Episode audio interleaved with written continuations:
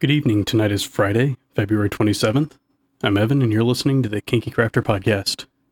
I'm going to make things fairly brief. I'm actually uh, about to run back to the club. I decided to uh, just go ahead and crash there for the night since I'm going to be starting classes at like 10 o'clock in the morning.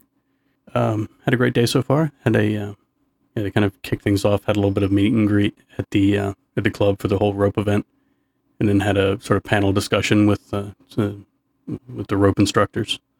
Uh, all in all, it's been a fairly fun evening. Got to see some interesting play afterwards. Uh, a lot of socializing, that kind of thing. Anyway, that's it for tonight. As always, I can be reached with any questions, comments, or feedback at evan at kinkycrafter.com. I hope you all have a good night, and I'll talk to you tomorrow.